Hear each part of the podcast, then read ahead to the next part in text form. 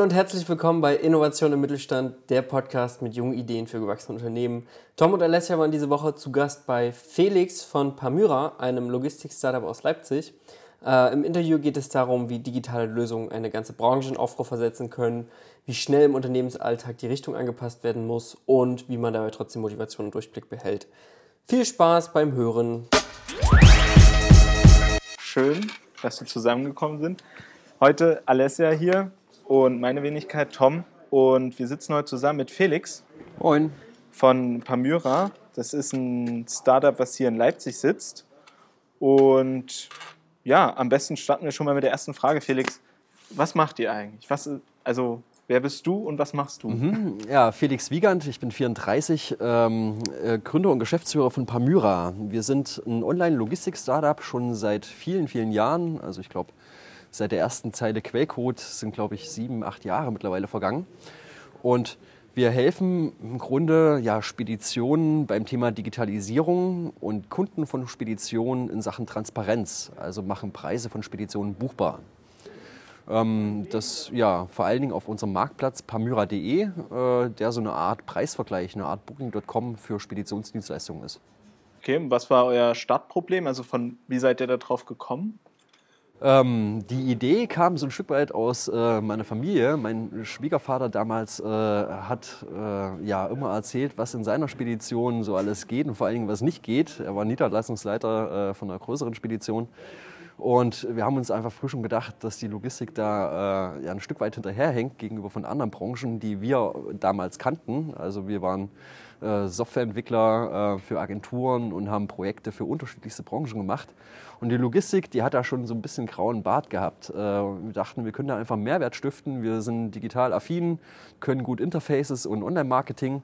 Und das sind Komponenten, die so ein mittelständischer Spediteur jetzt äh, nicht unbedingt drauf hat. Und damit war klar, äh, wir schauen mal, was wir da an Mehrwerte beitragen können. Sehr spannend. Ähm, Felix, du hast ja jetzt gesagt, du bist so seit sieben oder acht Jahren seid ihr dabei. Ähm, wenn du das jetzt einschätzen sollst, bist du dir immer noch zu 100 Prozent sicher, dass ähm, du da genau auf dem richtigen Weg bist und das Richtige machst?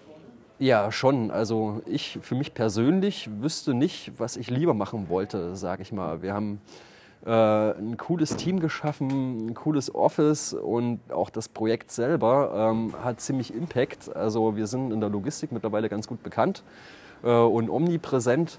Und ja, wann hat man schon mal die Möglichkeit, äh, ja, einen großen Graben durch eine Branche zu ziehen, die ja doch die drittgrößte Branche in Deutschland ist, und da an was zu arbeiten, was wirklich Impact hat? Also die Frage, ja, ich bin mir da hundertprozentig sicher, habe persönlich sehr viel Spaß dran und auch das Projekt äh, geht alle halbe Jahre immer in neue Ebenen nach oben. Ähm, so macht es Spaß. Vielleicht möchte ich nochmal für den Zuhörer, weil die hatten ja nicht unsere tolle Führung, ah. sagen, wegen des Offices, off, wegen des Office? Ja, wie auch immer. Die Deutschlehrer mögen uns korrigieren. Ähm, Felix hat uns eine Führung gegeben. Hier gibt es eine Halfpipe und eine Tischtennisplatte. Und ähm, auf jeden ich, Fall ein Sofa, mindestens eins. Ich glaube, ja, mehrere, mehrere Sofas, Möglichkeiten wir haben Hängematten, wir haben Kicker, wir haben Darts. Also eine geile Küche.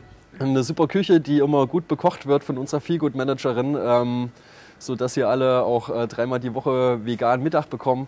Ähm, wir haben uns hier wirklich einen Ort geschaffen, wo man leben möchte. Ich habe immer die Idee, dass die Leute, die hier im Team arbeiten, dass es sich so anfühlt, als würde man wie daheim am Computer an so einem MMORPG, an so einem Massive Multiplayer Online Roleplay Game arbeiten und alle Geil. rocken Quests, äh, besiegen Endgegner und leveln sich nach oben. Also so die Idee äh, hier bei uns im Büro. Das ist eine sehr schöne Vision. Sowas in der Art habe ich persönlich noch nie gehört von jemandem. Also auch mit diesen Worten. Das finde ich geil. Aber ich würde noch mal kurz gerne, weil es mich persönlich interessiert, ähm, wie seid ihr auf die, also was wisst ihr über die Kunden und wie seid ihr auf das Problem gekommen? Habt ihr euch nur Zahlen, Daten, Fakten oder seid ihr bei eurem Schwiegervater gesagt, okay, ich setze mich jetzt mal auf dem LKW und fahre mal durchs ja. Land und guck, was da abgeht? Also die erste Info, die wir hatten, äh, war, dass 40 Prozent der LKWs einfach äh, ja, nahezu leerfahren, nicht ausgelastet sind und dass jede Menge Freiräume äh, mit Benzin über die Straßen geschoben werden. Und die erste Grundidee, die wir hatten, war, diese Freiräume muss man doch irgendwie füllen können, also doch ein ökologischer Ansatz. Ähm, sind also her und haben überlegt, äh, ein Portal zu bauen, wo man Leerfahrten inseriert und auf der anderen Seite Kunden können dann eben Preise bekommen und auf diese Leerfahrten buchen. Das war so die, die erste Idee und dann haben wir dann schnell gelernt, wie es bei den Speditionen wirklich läuft, festgestellt, ähm, die Wahrscheinlichkeit, dass man diesen zweiseitigen Markt skaliert bekommt und genügend Leerfahrten hat, damit auch immer ein Angebot da ist und genügend Anfragen hat, damit auch Leerfahrten gebucht werden, das zu skalieren ist relativ schwierig. Und da sind wir noch mal einen Schritt zurück und haben überlegt, eigentlich, was da passiert. Kunden rufen Speditionen an und fragen nach Preisen. Ein Kunde interessiert es erstmal nicht, ob das eine Leerfahrt ist oder nicht. Ein Spediteur hat operativen Aufwand, indem der da Angebote erstellen muss und muss dann die Aufträge ins System eingeben.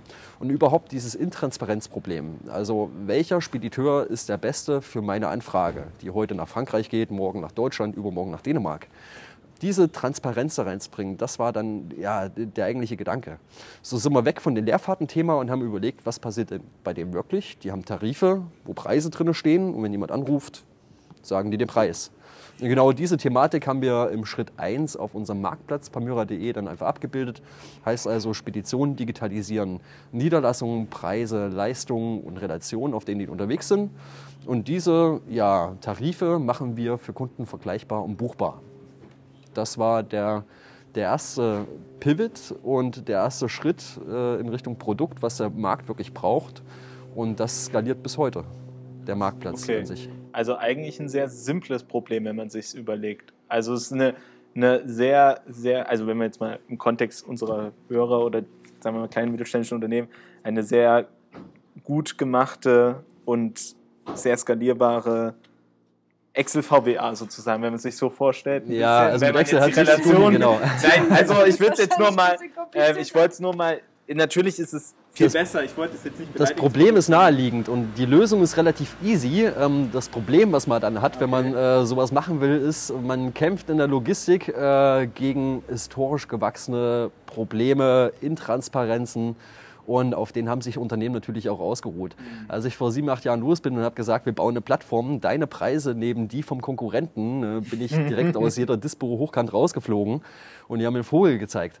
Ähm, hat sich bis heute ein bisschen geändert, tatsächlich, weil wir da einen, einen gewissen Standing im Markt haben und weil Speditionen da auch so ein bisschen das Mindset geändert haben. Ähm, äh, ja, geht das mittlerweile besser, aber vor, vor sechs, sieben, acht Jahren äh, war die Akzeptanz für so eine Geschichte nicht gerade die beste. Wie war das denn am Anfang? Also ich meine, man hat dann diese Idee und das ist ja für diese ganzen Logistikunternehmen völlig abstrakt. Bist du dann dahin, hast denen das erklärt und hast gesagt, ey, komm, mach da mit? Also wie hast du die Leute da auf deine Plattform gezogen? Genau so im Grunde. Also äh, ich habe so ein paar Unterstützer gefunden, Netzwerke, äh, wo die Geschäftsführer wahrscheinlich auch mich persönlich einfach cool fanden und gedacht haben, den unterstütze ich dabei, auch wenn Pamyra selber der breiten Meinung nach eine Bombe für die Branche war. Na klar. Ähm, und ja, äh, über, über solche Unterstützer konnte ich mich dann einfach immer tiefer reinsneaken in die Branche, ähm, bis dass es dann wirklich funktioniert hat. Krass. Und jetzt sitzt du hier mit einem Team von 20 Leuten. 19, obwohl ja, äh, sind bald 20, also. Und du hast ja, ihr seid ja zwei Gründer und du hast jetzt gerade, also habt ihr euch die Rollen so ein bisschen aufgeteilt dann im Prozess? Genau. Also äh, wichtig äh, in so einem kleinen Startup-Team, vor allen Dingen noch mehr als im großen, ist, dass äh, die Kompetenzen sich gut ergänzen. So war ich äh, damals Backend-Entwickler und konnte einfach äh, Java programmieren und damit die Infrastruktur hinstellen. Und äh, mein Kompagnon, der Steven, ähm, der hatte ganz einfach die Design, Online-Marketing und Frontend-Aspekte im Blut. Ähm, und damit hatten wir zu zweit äh, ja schon mal eine ganz gute Grundvoraussetzung. Ich bin dann so oder so noch der Kopf durch die Wand-Typ, der die Leute wegquatscht und äh, ja, Menschen begeistert, dass sie mit auf die Reise kommen. Und ähm, so haben wir das Team, was am Anfang aus zwei bestand, dann einfach sukzessive durch coole Charaktere ausgebaut. Und die Leute, also du hast ja gesagt, du bist so in die Branche so, hast dich reingebuddelt, sage ich mal, Stück für Stück. Den ersten Kunden, den ihr hattet oder den ersten Teilnehmer an eurer Plattform, äh, ist der heute noch dabei? Ja. Oder? Also von den Speditionen auf jeden Fall. Ähm, der erste Auftrag, wenn ich mich ganz zurückerinnere, der erste Auftrag, der über unseren Marktplatz gebucht wurde, ich glaube, der Kunde hat nie wieder gebucht, weil der äh, direkt vor den Baum ging, der Auftrag. Aber ich, äh, zum Glück kräht da heute kein Hahn mehr nach. Mega gut.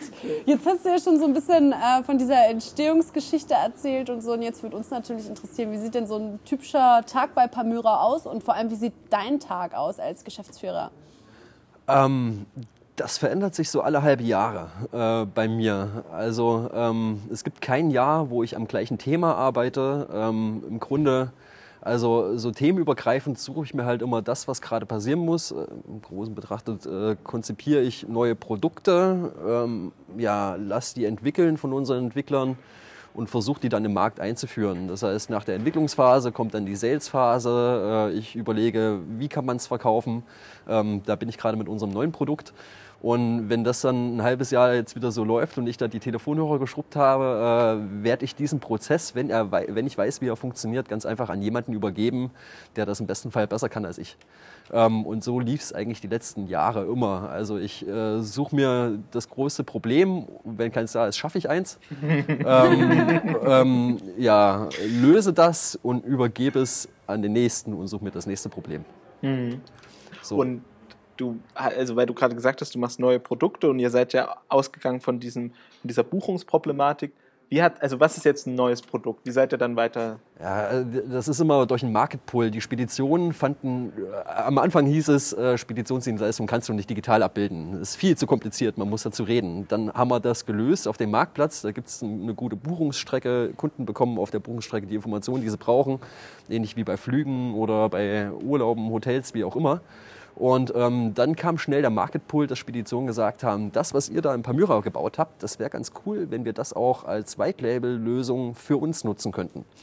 Und daraus entwickeln sich dann neue Produkte. Also jetzt haben wir Palmyra for You implementiert. Das ist ein Plugin, das kann der Spediteur auf seine Webseite schuppen. Und äh, fortan kann er seinen Kunden auf seiner Webseite seine Angebote ausspielen. Und wenn die das buchen, landet das direkt bei ihm im System. Also wieder Produkte, die sich aus diesem Marktplatz rauskristallisiert haben letzten Endes. Also das nutzt so auch als quasi Marktforschung im Endeffekt das Produkt oder kommen die Leute auf euch zu oder wie analysiert ihr dieses Problem? Naja, wir, also ich rede seit vielen Jahren unglaublich viel mit Speditionen. Man kriegt dann ein Gefühl dafür, äh, wie bei denen die Tagesgeschäfte laufen. Oft schlägt man die Hände über den Kopf zusammen und denkt sich, warum macht ihr das immer noch so? Und äh, die Lösungen dafür sind eigentlich ja immer greifbar und umsetzbar. So, also das äh, Identifizieren von Problemen und das Schaffen von Lösungen ist gar nicht das Problem, äh, das dann in den Markt zu ähm, tragen. Das ist oft die große Herausforderung. Und dann natürlich immer in Rücksprache mit den Speditionen. Also das ist absolut customer-driven, was wir hier machen. Äh, wir programmieren genau das, was die sagen, dass, die, dass denen das Leben leichter macht. Krass.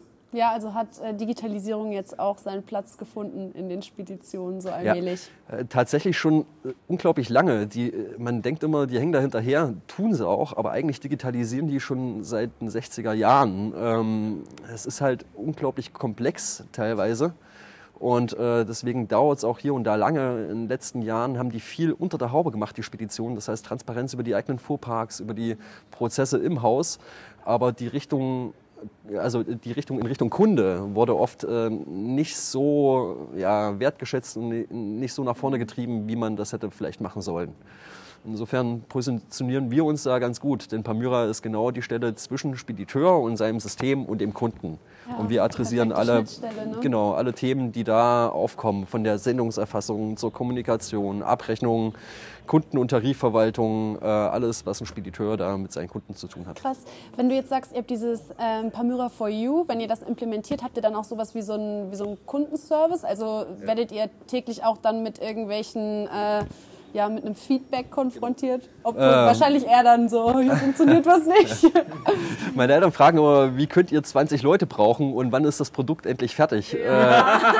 Äh, die 20 Leute reichen nicht und das Produkt ist niemals fertig. Einige davon sind Key Account Manager, die begleiten dann Speditionen äh, und machen da wirklich Success Management, dass unsere Lösung dann nach den ersten Monaten da auch wirklich Straßenkontakt bei denen im Haus kriegen äh, und hinten raus den Benefit generieren, den, sie, den wir versprechen, ganz einfach. Denn nur wenn der Spediteur damit richtig Spaß hat und das gar nicht mehr weghaben will, verdienen wir damit auch Geld und ja, haben Spaß. Ähm, also uns ist viel dran gelegen, dass die da wirklich zum Erfolg kommen und dabei unterstützen wir. Und äh, man was? kennt sich, Felix winkt gerade. Wenn du jetzt, du hast schon viel über eure Geschichte gesagt, aber alle halbe Jahre ändert sich das Ganze. Was war für dich in dieser Rückschau jetzt eigentlich der krasseste Schritt? Den ihr gewagt habt? Also wo du gesagt hast, okay, hier entsteht wirklich auch Risiko irgendwie. Ja. Unter den Top 3 gehört auf jeden Fall, ähm, als wir, war das, äh, Anfang letzten Jahres, Kommt das hin? Ich bin so schlecht mit Sachen, die in der Vergangenheit liegen. Frag mich zu Sachen, die in der Zukunft liegen. Das, das kommt auch noch.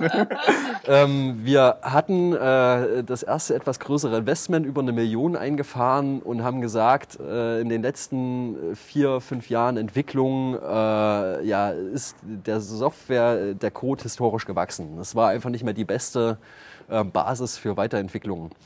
Also wir waren ein kleines Team, ich weiß gar nicht, äh, lass mich schätzen, wir waren zu fünft oder sechst. Äh, es hat an Entwicklern gefehlt, wir hatten eigentlich kaum eigene äh, und wenn dann nur Halbzeit. Und wir haben gesagt, jetzt haben wir Kohle, wir reißen alles ab und bauen komplett alles neu.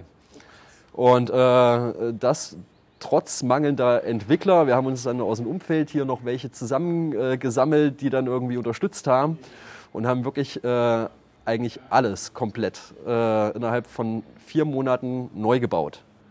Und dachten, wir sind damit safe, gehen online und äh, haben die alte Version abgestellt, die neue bereitgestellt. Und das Erste, was uns aufgefallen ist, wir haben ganz viele kleine Marketing-Stellschrauben, Sachen, die über die Jahre hinweg fein optimiert wurden, äh, vernachlässigt, die sind auf der Strecke geblieben und das ganze Ding ist erstmal abgeraucht im Keller.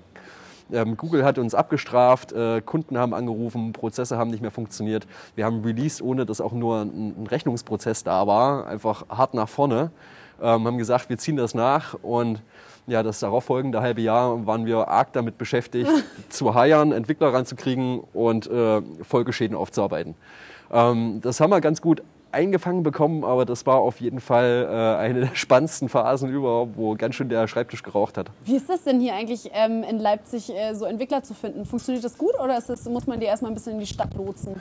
Ja, wir haben viele Argumente. Also wir haben das coolste Team und einen der coolsten Büros, auf jeden Fall mindestens in Leipzig. Ja, äh, das äh, kann ich nur bestätigen, ist ähm, echt cool hier. Und äh, auch wenn wir als Startup jetzt äh, vielleicht nicht die ganz großen Konzerngehälter bezahlen und man sicherlich hier auch mehr arbeitet, also die Leute, die stehen hier unter Strom und äh, die sind, nach sechs Stunden geht hier keiner heim. Äh, und wenn, dann arbeitet der sechs Tage die Woche. Ähm, ja, also wir haben viele Vorteile, die uns da in die Karten spielen. Auch gewisse Freiheiten bei uns ganz einfach, äh, wo Leute einfach sagen, die arbeiten hier gerne. Ähm, aber Entwickler finden ist natürlich immer eine krasse Herausforderung, also für uns und für alle anderen. Hm, logisch. Ähm, weil wäre vielleicht eine Frage für den Anfang gewesen, aber diese, dieser Name Pamyra, der hört sich so, der hört sich, ja, das, das habe ich mir gerade, als du auch erklärt hast, wo ihr herkommt und so, irgendwie, es hört sich an wie ein Kunstwort, aber es hört sich auch an, als würde es was heißen. Also, ähm, also du hast ja im Grunde immer äh, zwei Möglichkeiten, wenn du so ein Startup gründest oder ein Unternehmen, äh, das online abgehen soll, um an die Sache ranzugehen. Entweder du nimmst eine Keyword-Domain, also reifen.de, äh, damit ist relativ klar, du verkaufst Reifen. Äh, der Vorteil ist, Google weiß, wenn du Reifen in der Domain stehen hast, dass deine Webseite ganz gut zur Suchanfrage Reifen passt. Also da hast du natürlich Vorteile. Die Alternative ist, du gehst auf eine Brand-Domain, Salando. So, die verkaufen erst Schuhe und dann alles. Ist der Vorteil da. Also du bist halt nicht an Reifen gebunden, sondern da in der Ausrichtung für die nächsten Jahre relativ frei, wer weiß, wo es sich hinentwickelt. Also war klar, wir brauchen eine Brand-Domain und haben dann ein bisschen gewürfelt und überlegt, was machen wir da, was geht online noch, was kann man gut positionieren und ranken lassen. Und das Paar, wir haben unglaublich viel Wein getrunken, um da drauf zu kommen. Ähm, das Paar früh um drei kam von Palette und Myra ist abgeleitet von Mira, der Schutzpatrone der Handlungsreisenden. Hi. Unglaublich weit hergeholt. Und wir fanden das irgendwie cool und das ging bei Google auch noch. Also haben wir das festgeklopft, das ganze äh, Corporated Identity da drumherum gemacht, äh, das äh, kommuniziert und zwei, drei Wochen später ging der Krieg in Palmyra ab, dass der IS da eingeflogen ist. Und das ging natürlich äh, quer durch alle Medien und wann auch immer du Palmyra gegoogelt hast, meinte Google dann, meinst du vielleicht Palmyra?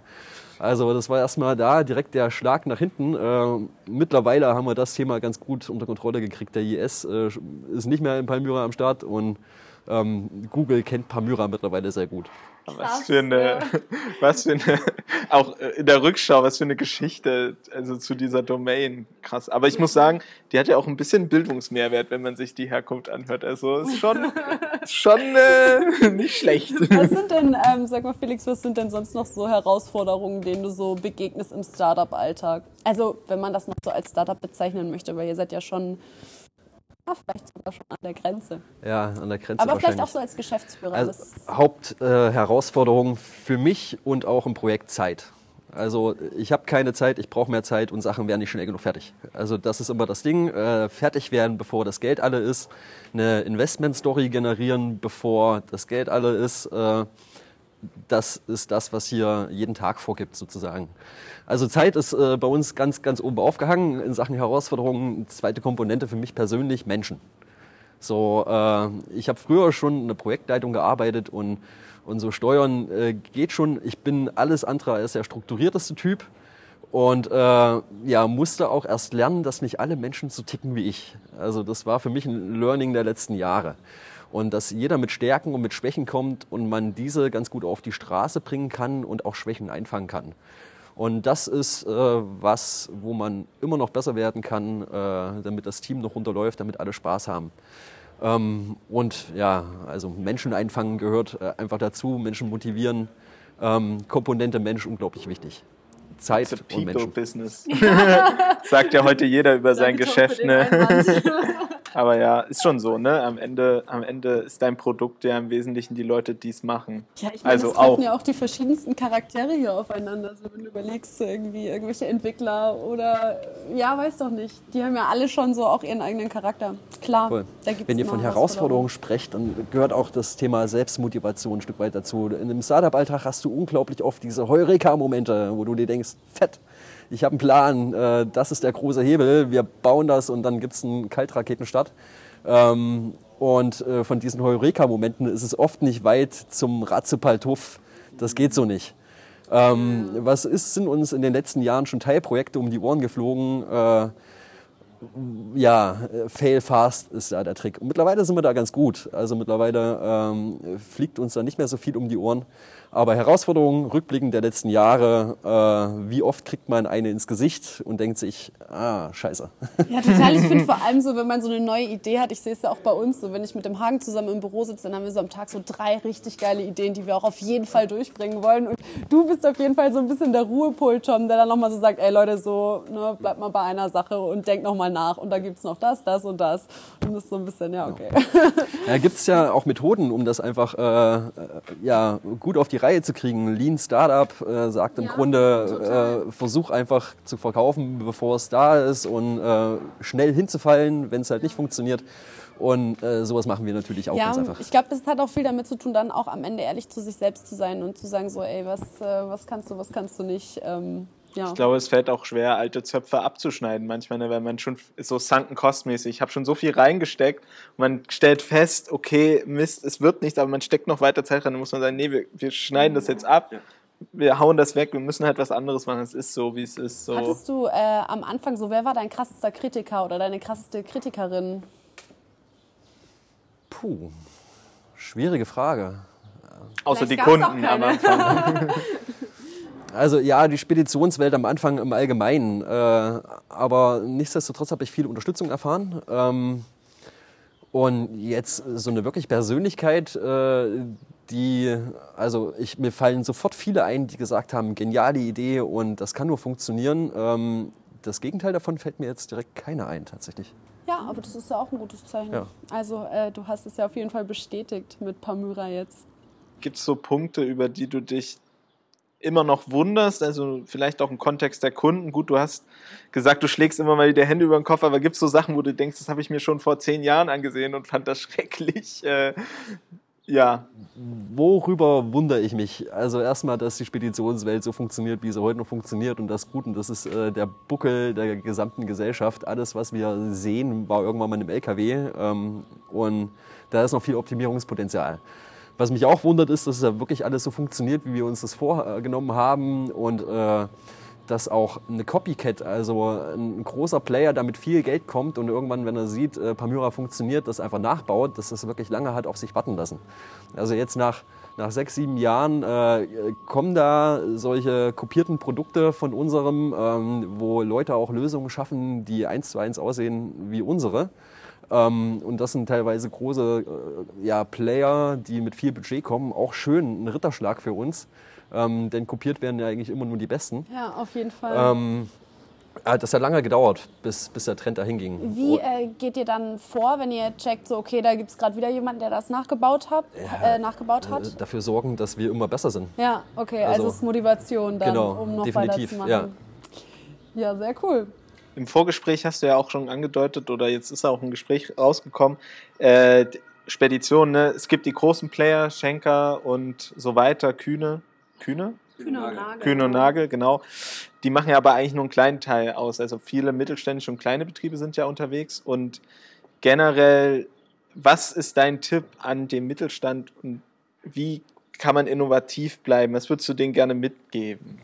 Es gibt ja tolle Lösungen gerade. Also gerade diese ganzen Software-as-a-Service-Komponenten ermöglichen auch für kleine Unternehmen, die jetzt nicht die großen Budgets für Eigenentwicklungen haben, ganz einfach neue Themen für einen schmalen Taler zu testen und ja, zu checken, ob das zielführend ist.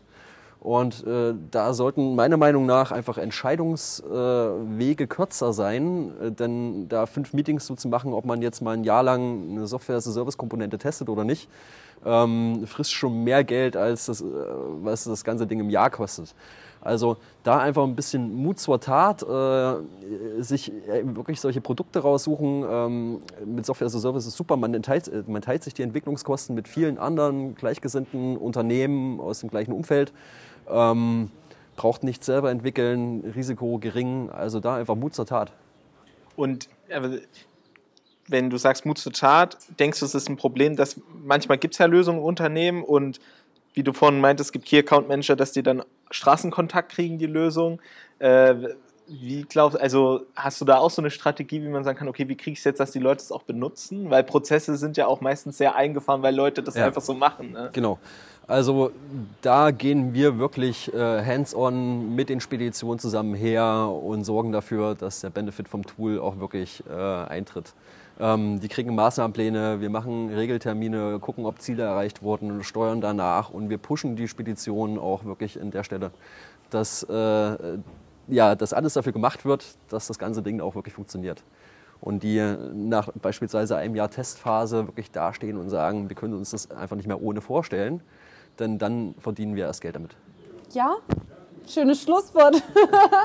ich habe soweit keine Frage mehr. Du noch, Tom? Nee, ich finde es cool, muss ich ganz ehrlich sagen. Ich habe oft den Eindruck, dass es viele ähm, im, im Tech-Startup-Bereich viele Leute gibt, die sehr, ähm, was, weil du hast nochmal gerade dieses Geldverdienen angesprochen, das ist ja einfach auch ein wichtiger Aspekt. Ne? Ich habe manchmal das Gefühl, dass die Idee, gerade auch wenn man jetzt viel mit kleinen und mittelständischen Unternehmen, wo dieser Aspekt Geld verdienen einfach eine sehr große Rolle spielt, aber dass das bei manchen Startups auch einfach zu untergeordnet ist manchmal. Man denkt, okay, ihr, ihr, ihr muddelt zwar viel und so, aber ihr müsst auch irgendwie euer Produkt verkaufen, aber der, äh, das, das finde ich spannend, dass ihr da, dass du sagst, okay, ich habe da auch den Fokus, wir, wir, das Geld, der Rubel muss rollen, so, sonst wird das alles hier nichts. Das, Ganz klar. Hast du auch eine Verantwortung gegenüber deinen Mitarbeitern? Das ist ja auch nochmal ein Investoren. Punkt. Ne? Also äh, viel Geld von ja, teilweise staatlichen, Venture Capital oder auch privaten Investoren. Ähm, die geben uns das ja nicht zum Spaß. So. Wir versuchen auf ganzer Strecke einfach das Maximum da rauszuholen und das bestmöglich zu verwenden. Ähm, und hintenrum geht es ganz klar darum, äh, Palmyra einfach ähm, mehr als rentabel zu machen und du skalieren willst zu ja auch können. von was leben, ja, logisch. Genau. Super. Danke, Felix, dass du dir die Zeit genommen hast, Sehr gerne. Äh, uns hier alles gezeigt hast und äh, ja, erzählt hast, was bei euch abgeht. Sehr cool. Danke dir. Super gerne. Bis bald. Bis bald.